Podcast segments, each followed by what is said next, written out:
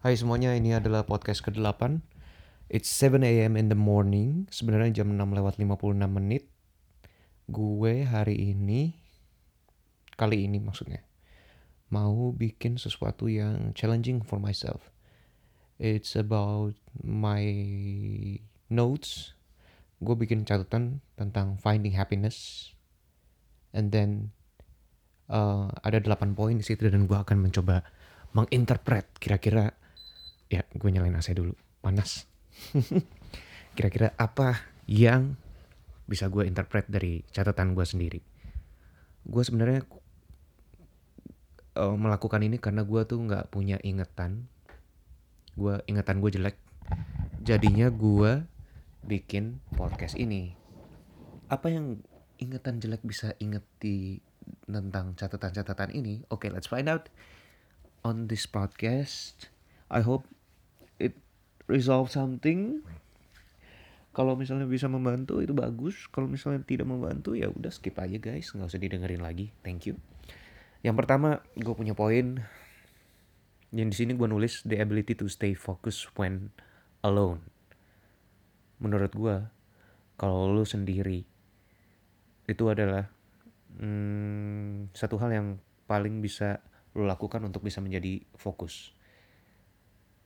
Apapun menurut gue ya, kenapa gue nulis ini tuh karena apapun alasannya, kalau misalnya lu gak bisa fokus, itu karena mungkin lu tidak berpikir sendiri.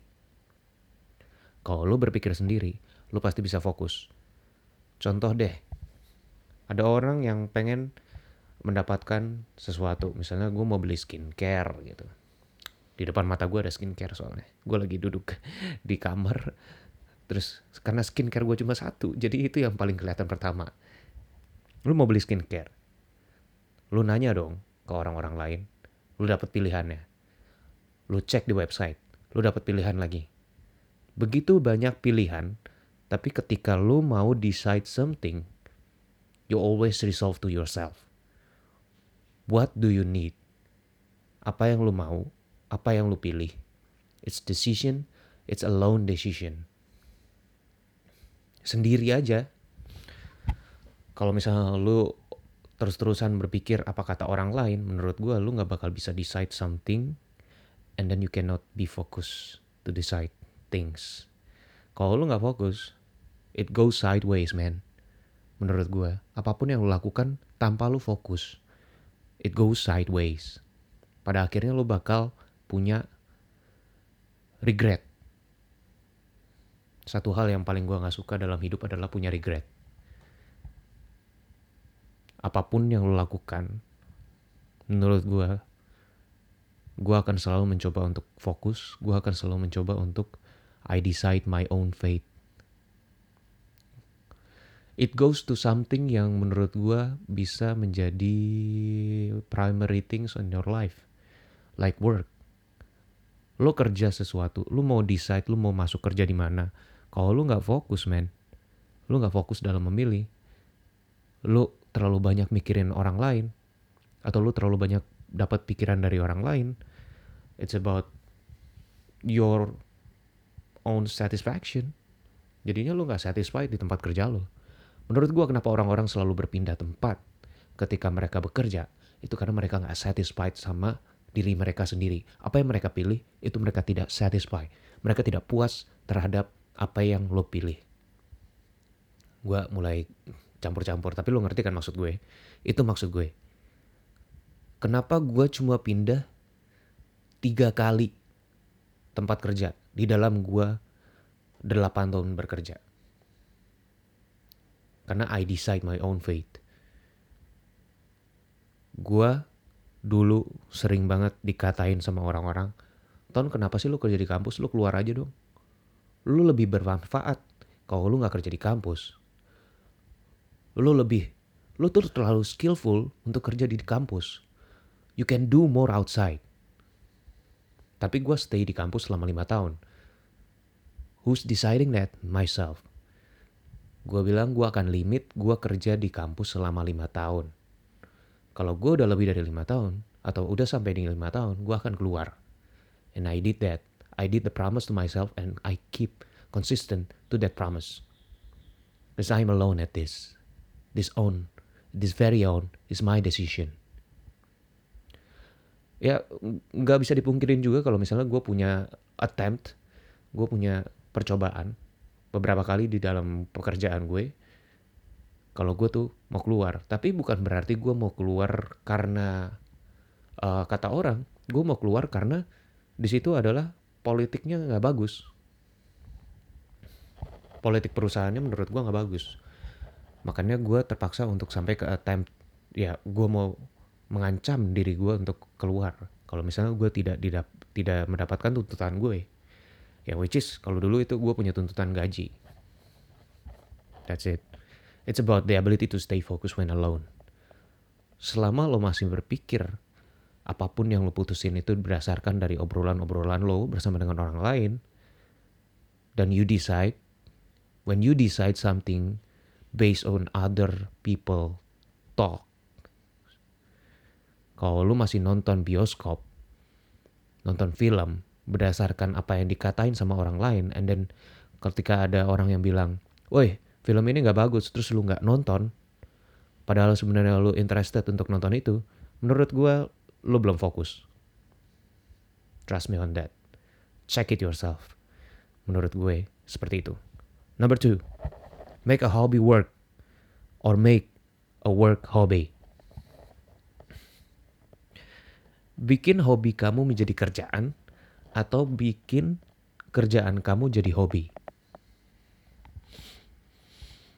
Ini adalah salah satu uh, teori yang gue selalu lakukan di dalam hidup gue. Gak ada yang tahu kalau gue bakal bikin video untuk pekerjaan gue. Gue gak tahu kalau misalnya gue akhirnya bikin video untuk kerjaan gitu. Udah gitu bikin videonya bukan video yang marketable lagi. Video buat influencer. Video buat campaign. Tapi gue gak bikin corporate profile. It's a, it's a niche market menurut gue ya. Tapi ya, I live from that. Gue bikin video sebagai in-house. I prefer to make videos in-house rather than freelances. Kalau boleh pilih, sebenarnya gue lebih pilih in-house. Kenapa? Karena gue lebih fokus. Gue lebih fokus ke dalam satu titik, satu... Uh, kalau misalnya dulu gue dari kampus berarti gue cuma bekerja untuk satu uh, jenis karakter.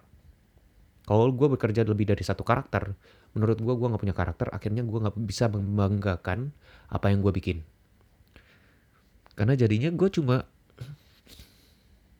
kerja lepasan, I mean kerjaan lepasan doang.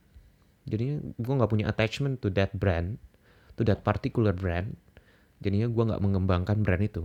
Gue cuma mengembangkan diri gue dengan menempelkan diri gue pada brand. Tapi ya intinya adalah gimana caranya supaya kita bisa punya hobi yang bisa bekerja untuk kita, atau kita bekerja, abis itu kita menjadikan kerjaan kita sebagai hobi. Karena kalau kita melakukan hobi, pada dasarnya itu adalah sesuatu yang fun. Kalau sesuatu yang fun, berarti itu adalah sesuatu yang lu bakal melakukan uh, eagerly, focusedly, and then you have values in it. Ada nilai-nilai yang lu menjadikan lu gak bisa melepaskan kerjaan itu. Gue pernah lihat orang-orang yang kerja sampai dua belas malam, jam dua pagi, jam tiga pagi. Why? It's not about passion. Before you know, it's a passion, it's a hobby. Menurut gue kalau gak ada sesuatu yang fun di dalam mengerjakan itu, lo gak bakal stay at night, stay at morning, or wake up in subuh-subuh, mengerjakan event, mengerjakan extra mile for that company, kalau misalnya gak ada sesuatu value yang lebih yang lo bisa lo dapat. Because you do that as a hobby, walaupun lo benci banget kerjaan itu, tapi lu menjadikan itu sebagai hobi, makanya you stay focused on that, and then you work hell through it. Itu adalah satu nomor dua yang gue bisa share berdasarkan catatan gue. Nomor tiga, number three, about finding happiness. Resting is a treatment for your soul. Istirahat itu adalah treatment.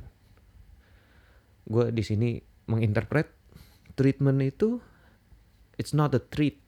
Lu tahu kan kalau Halloween ada treat or trick. Ada trick or treat. Rest is not a treat. Rest is a treatment. Bedanya treat dan juga treatment menurut gue adalah terletak di berapa banyak waktu yang lu spend untuk melakukan itu. Kalau lu cuma punya satu kali untuk melakukan itu, itu namanya treat. Kalau lu bisa melakukan itu selama berkala, dalam waktu tertentu, berkali-kali, lebih dari sepuluh kali, itu baru namanya treatment. Kenapa lu... Uh, gue pernah ngomong gini sama dokter yang... dokter kulit. Dok, benar gak sih kalau misalnya treatment itu berarti lo melakukan itu secara berkala dan tidak melakukan itu cuma satu kali? Kenapa orang-orang yang datang ke uh, klinik kecantikan, mereka memilih klinik kecantikan berdasarkan experience yang mereka dapetin waktu pertama kali datang ke situ. Klinik ini gak bagus. Kenapa? Lo emang lo udah berapa kali ke sana? Satu kali. Menurut gue, you, you just get a treat. Lo belum mendapatkan treatmentnya. Terus orang-orang kalau misalnya bilang, eh gue gak mau facial. Kenapa? Facial gak ada gunanya buat gue. Emang lo udah berapa kali facial? Baru sekali. Menurut gue, it's not not enough data. Lo harus lebih dari sekali untuk bisa merasakan fungsi dari treatmentnya itu. Itu namanya treatment, man. Itu bukan treat. Kalau namanya treatment, you give one month, you give two months, you give three months, and then you go there more than four times. Baru lu bisa mendapatkan itu treatment. Kalau dalam waktu dua kali aja lu kesana abis itu lu punya pimples dan segala macamnya, it's enough data to goes on, move on to the next clinic. Karena itu udah negatif. Yang mau lu dapetin setelah dua kali datang, kok pengurangan? Kenapa penambahan? Kecuali kalau dia bilang, lu you have to give it three months, at least three months. Menurut gue, kalau misalnya lu melakukan sesuatu ya, at least give it three months. So you know it's a treatment. But this thing, this thing, istirahat, itu adalah treatment for your soul. Kenapa gue bilang, kenapa gue di sini tulis rest? Karena menurut gue rest is not sleeping. Rest can be everything that you need to do to rest. Jadi kalau misalnya lo bilang gue gak bisa tidur, no problem. But how do you have the rest? Gimana caranya lo bisa mendapatkan istirahat? May it be doing your hobby. May it be traveling. May it be making contents. Ada orang-orang yang kalau misalnya dia bikin konten untuk dirinya sendiri, itu resting for them. Tapi mereka gak tahu kalau mereka itu resting.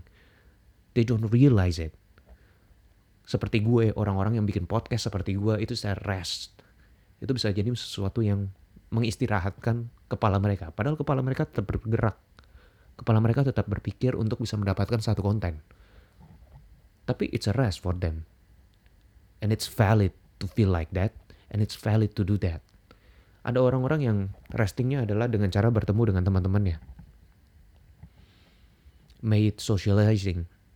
Ada orang-orang kayak gue, introvert, tapi sukanya ketemu sama orang karena itu adalah resting buat mereka. Go ahead, do that. But before you can do that, you have to know that it is resting. Lo harus tahu dulu kalau misalnya itu adalah resting lo. Itu uh, it's a state of mind of resting ketika lo melakukan itu. You have to realize that.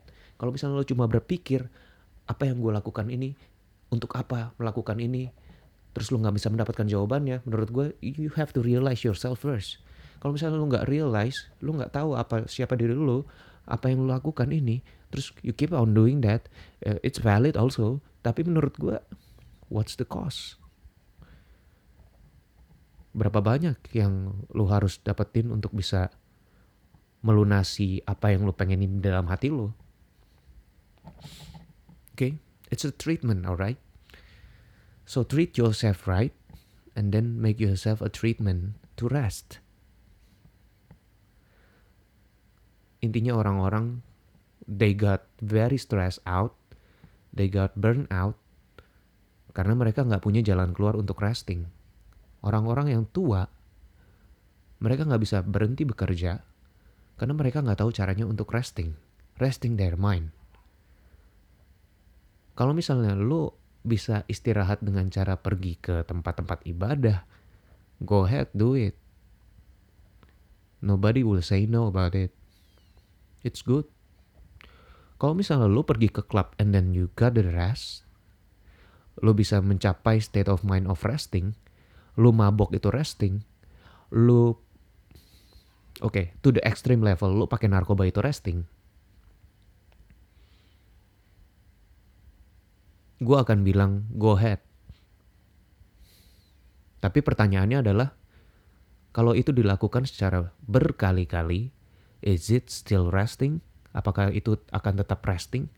Karena menurut gue resting itu adalah sesuatu yang lu lakukan berkali-kali tapi itu lu tetap bisa mengistirahatkan kepala lo.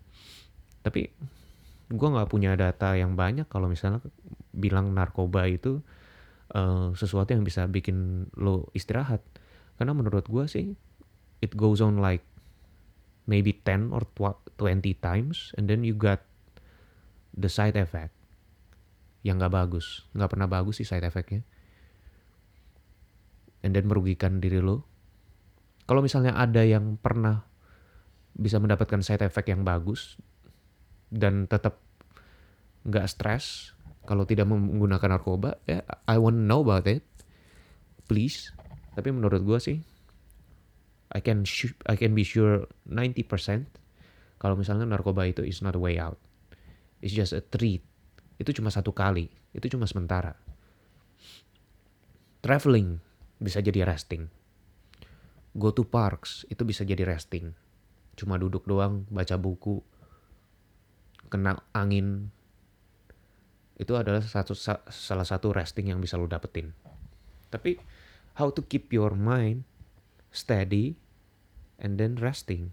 Istirahat itu gimana caranya? Cari tahu dah. Kalau gue sih, ya gue bisa berubah sih. Sebulan ini gue bisa restingnya dengan cara apa. Bulan depan gue bisa resting dengan cara apa. Kadang gue ketemu sama orang itu adalah resting, kadang gue ketemu sama orang itu adalah uh, mengganggu kepala gue. Tapi intinya adalah gue tahu beberapa cara supaya gue bisa resting.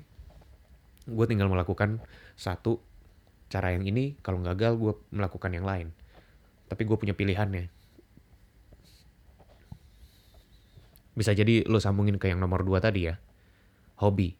Hobi bisa jadi resting. Jadi kalau misalnya lo bekerja itu adalah resting buat lo, kerja, no problem. Intinya adalah gimana caranya lo bisa mendapatkan treatment untuk bisa rest your mind. Let's think about it. Number four, looking bad was to boost your goodies. Terlihat jelek itu adalah untuk bisa memaksimalkan kelebihan lo. Kenapa gue bikin podcast yang sejujur-jujurnya jujur ini? Karena supaya kejelekan gue semua dikasih tahu, jadinya gue bisa fokus sama sesuatu yang baik. Apa yang baik yang dikatakan sama orang, gue bisa fokus ke situ. Apa yang jelek yang udah dikatain sama orang, oke, okay, gue bisa bikin itu lebih baik. Tapi apa yang baik yang dikatain sama orang, kalau ada dua orang yang sama mengatakan sesuatu yang baik, berarti I have to focus on that. That's a simple thing yang gue pikirkan ketika gue bikin podcast. Buat lo, ya beda lagi. Bisa jadi cara yang lain. Intinya adalah, lo pernah denger dong, merendahkan diri. Merendah, merendah untuk meninggi. Kalau misalnya merendah untuk meninggi itu adalah satu peribahasa yang dilakukan sama orang-orang, yang diomongin sama orang-orang, kenapa cuma jadi omongan? Kenapa kita nggak melakukan hal itu? This is my theory. Apapun peribahasa yang pernah lo dengar, itu bisa menjadi satu hal yang bisa lo lakukan di dalam hidup. Itu bukan cuma kata-kata doang, karena yang lo kenal adalah kata-kata. Bukan berarti itu bisa cuma stay jadi kata-kata. Kalau lo bisa melakukan itu, and it proves, peribahasanya proven, go with it, it's a data, it's a source of theory that you can do in your life. gue pertama kali bikin Twitter, abis itu semua yang gue semua yang gue tulis di Twitter, seingat gue waktu gue S M A itu adalah gue berpikir tentang peribahasa-peribahasa yang gue dapetin. Karena kita harus belajar bahasa Indonesia kan dulu ya. Jadinya yang gue pikirkan adalah peribahasa-peribahasa itu, ironi, majas-majas. Abis itu gue pikirkan di dalam kepala gue apakah itu masuk akal. Kalau gak masuk akal gue akan bikin sesuatu yang ber... ber, ber, ber uh, yang kebalik dari hal itu. Abis itu kalau itu udah masuk akal ya, kalau belum masuk akal gue akan bikin terus sampai gimana caranya supaya itu bisa masuk akal. Contoh, kalau kata orang, jodoh itu di tangan Tuhan, ya kan? Menurut gue, kalau jodoh itu di tangan Tuhan, lo gak usah cari jodoh, lo cari aja tangannya Tuhan. Kalau tangannya Tuhan lo udah dapet, lo buka tuh tangannya, lo cari jodohnya, lo ambil. Selama lo belum penem- pernah menemukan tangan Tuhan, berarti lu belum pernah menemukan jodoh. Makanya orang-orang banyak yang cari jodoh itu di tempat ibadah. Tapi mereka belum pernah ketemu sama tangan Tuhan. Berarti berdasarkan data itu, jodoh di tangan Tuhan, lu gak bakal ketemu sama jodoh. Itu teori gue. Tapi balik lagi ke intinya yang paling awal ya, itu adalah apa yang jelek buka aja semuanya supaya lo bisa fokus sama sesuatu yang baik.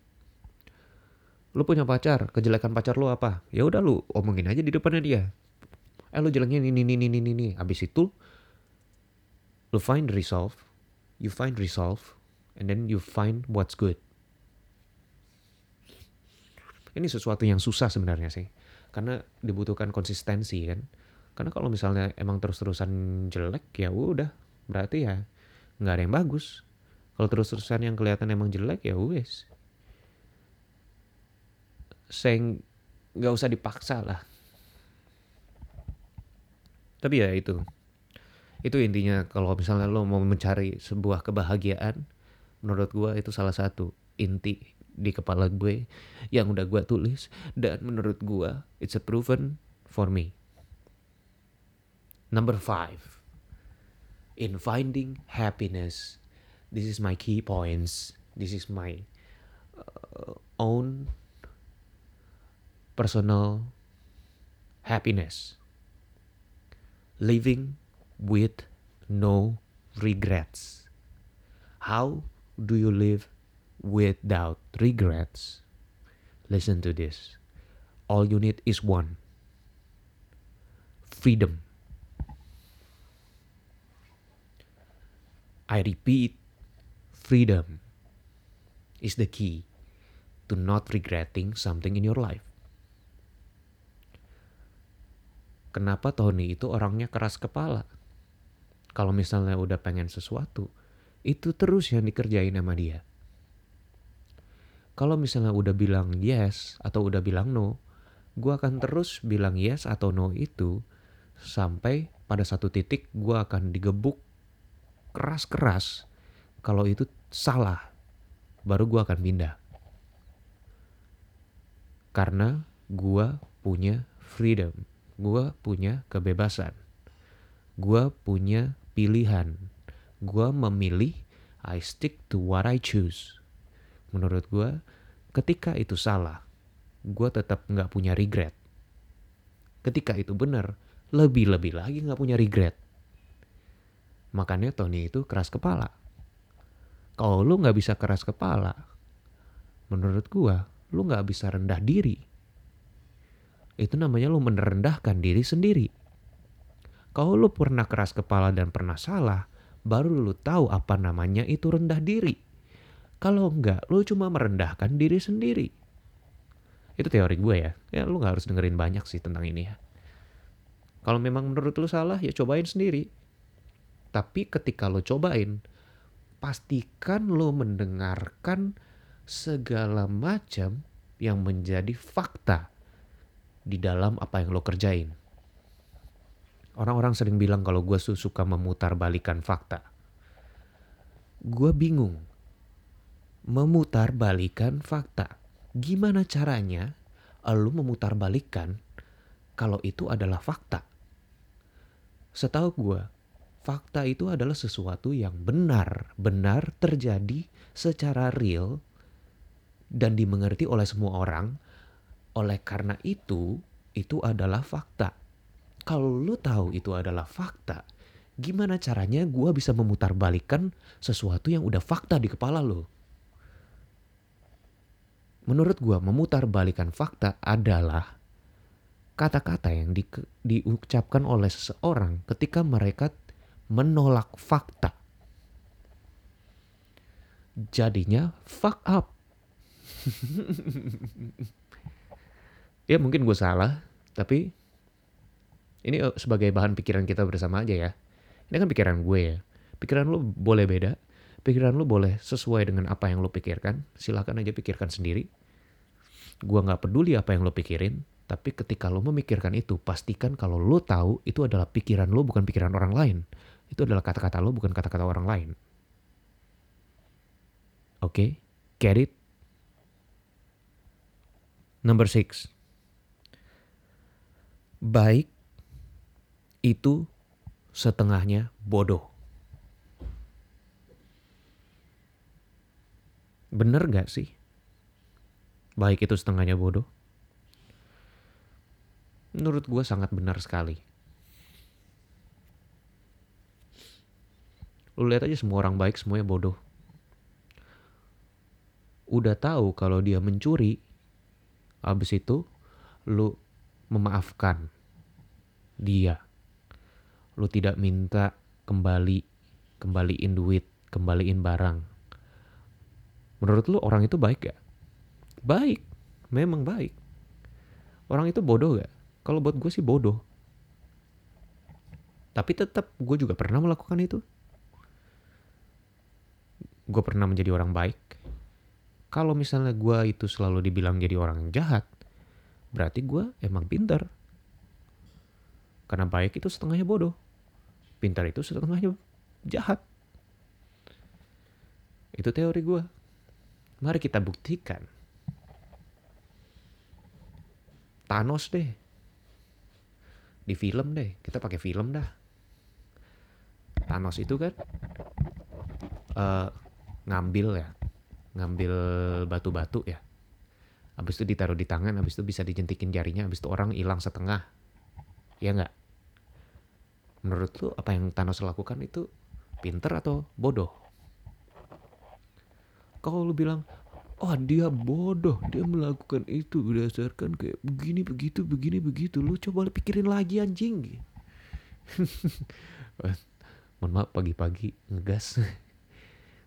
Coba lu pikirin lagi. Kalau Thanos itu emang bodoh, kenapa dia bisa sampai tahu caranya membunuh setengah orang di dalam universe-nya Marvel? Setengah populasi ya. Menurut lo gimana caranya? Kok dia tahu? Karena dia spend years. Dia spend a whole millennium untuk bisa mencari cara gimana caranya supaya bisa menghilangkan setengah populasi supaya kehidupan jadinya lebih baik. Intinya kehidupan supaya jadi lebih baik. Jadi kalau lo bilang Thanos itu bodoh, bener. Karena dia berpikiran ada sesuatu yang baik di dalam situ. Jadi dia setengahnya bodoh. Tapi kalau lu bilang Thanos itu pintar karena bisa berhasil, setengahnya juga emang jahat. Setengahnya emang pintar. Karena dia pintar dan jahat, tapi dia bodoh dan baik. Makanya dia melakukan hal itu. Pencuri. Buat apa sih dia mencuri? Motivasinya apa sih? Ada yang, ada yang punya cerita, pencuri itu mencuri karena orang tuanya sakit. Orang tuanya sakit, dia berusaha untuk membayar untuk uh, obat orang tuanya, itu baik atau buruk? Baik. Baik tidak jahat kan? Tapi caranya jahat. Jadi baik itu emang setengahnya bodoh. Tapi karena dia melakukan dengan cara yang jahat, jadi setengahnya juga pintar. Gimana caranya supaya bisa mendapatkan uang dengan cepat dengan cara mencuri? Ya itu pintar. Karena dia dapetin caranya. Gimana dengan elu? Gimana dengan kita yang punya sesuatu yang kita pengen tapi kita gak punya solusinya? Berarti kita bodoh atau pintar? Bodoh. Orang pencuri aja bisa tahu kalau dia harus mencuri untuk bisa mendapatkan uang. Lu mau dapetin uang banyak tapi gak tahu caranya. Bodoh atau pintar? Kalau pintar kan tahu jawabannya apa. Ya gak? Jadi pilihan aja sebenarnya. Kalau lu cuma berpikir kalau melakukan sesuatu yang jahat itu berarti dia bodoh, ya lu tidak berpikir panjang. Lu tidak mendalami itu. Emang bukan fokus lu aja. Itu kan pilihannya dia, bukan pilihan lu. Pilihan lu emang lebih baik daripada pilihannya dia. Mengikuti sistem emang pilihan yang baik. Kalau itu adalah pilihan yang baik, itu adalah pilihan yang bodoh. Kalau itu pilihan yang jahat, berarti itu pilihan yang pintar. Lo bisa menjadi bos ketika satu orang itu dikeluarkan. Jahat? Iya. Pintar? Bisa jadi iya. Mari kita pikirkan lagi, apakah benar yang sudah kita pikirkan itu adalah sesuatu yang baik? Berarti setengahnya bodoh, saudara-saudara yang terkasih dalam Yesus Kristus. Alright? Next up. Gue akan punya beberapa hal lagi yang bisa gue bahas. Tapi intinya adalah, ini adalah uh, dua sisi dalam mencari kebahagiaan yang gue share sama lo. Itu dari dari pemikiran gue. Lo boleh punya pemikiran yang lain, silahkan go ahead. Tapi ini adalah untuk brainstorming. Apakah benar yang kita pikirkan itu adalah benar? Apakah benar yang kita pikirkan adalah sesuatu yang baik? Kalau misalnya pemikiran kita adalah sesuatu yang baik, berarti setengahnya mungkin kita bodoh. Oke? Okay? Kita pikirkan lagi. Kita akan kembali ke next podcast bersama dengan orang lain. Karena kalau gue ngomong sendiri terlalu banyak, gue jadi merasa bodoh karena gue terlalu baik. Oke, okay, see you in the next podcast. Bye-bye.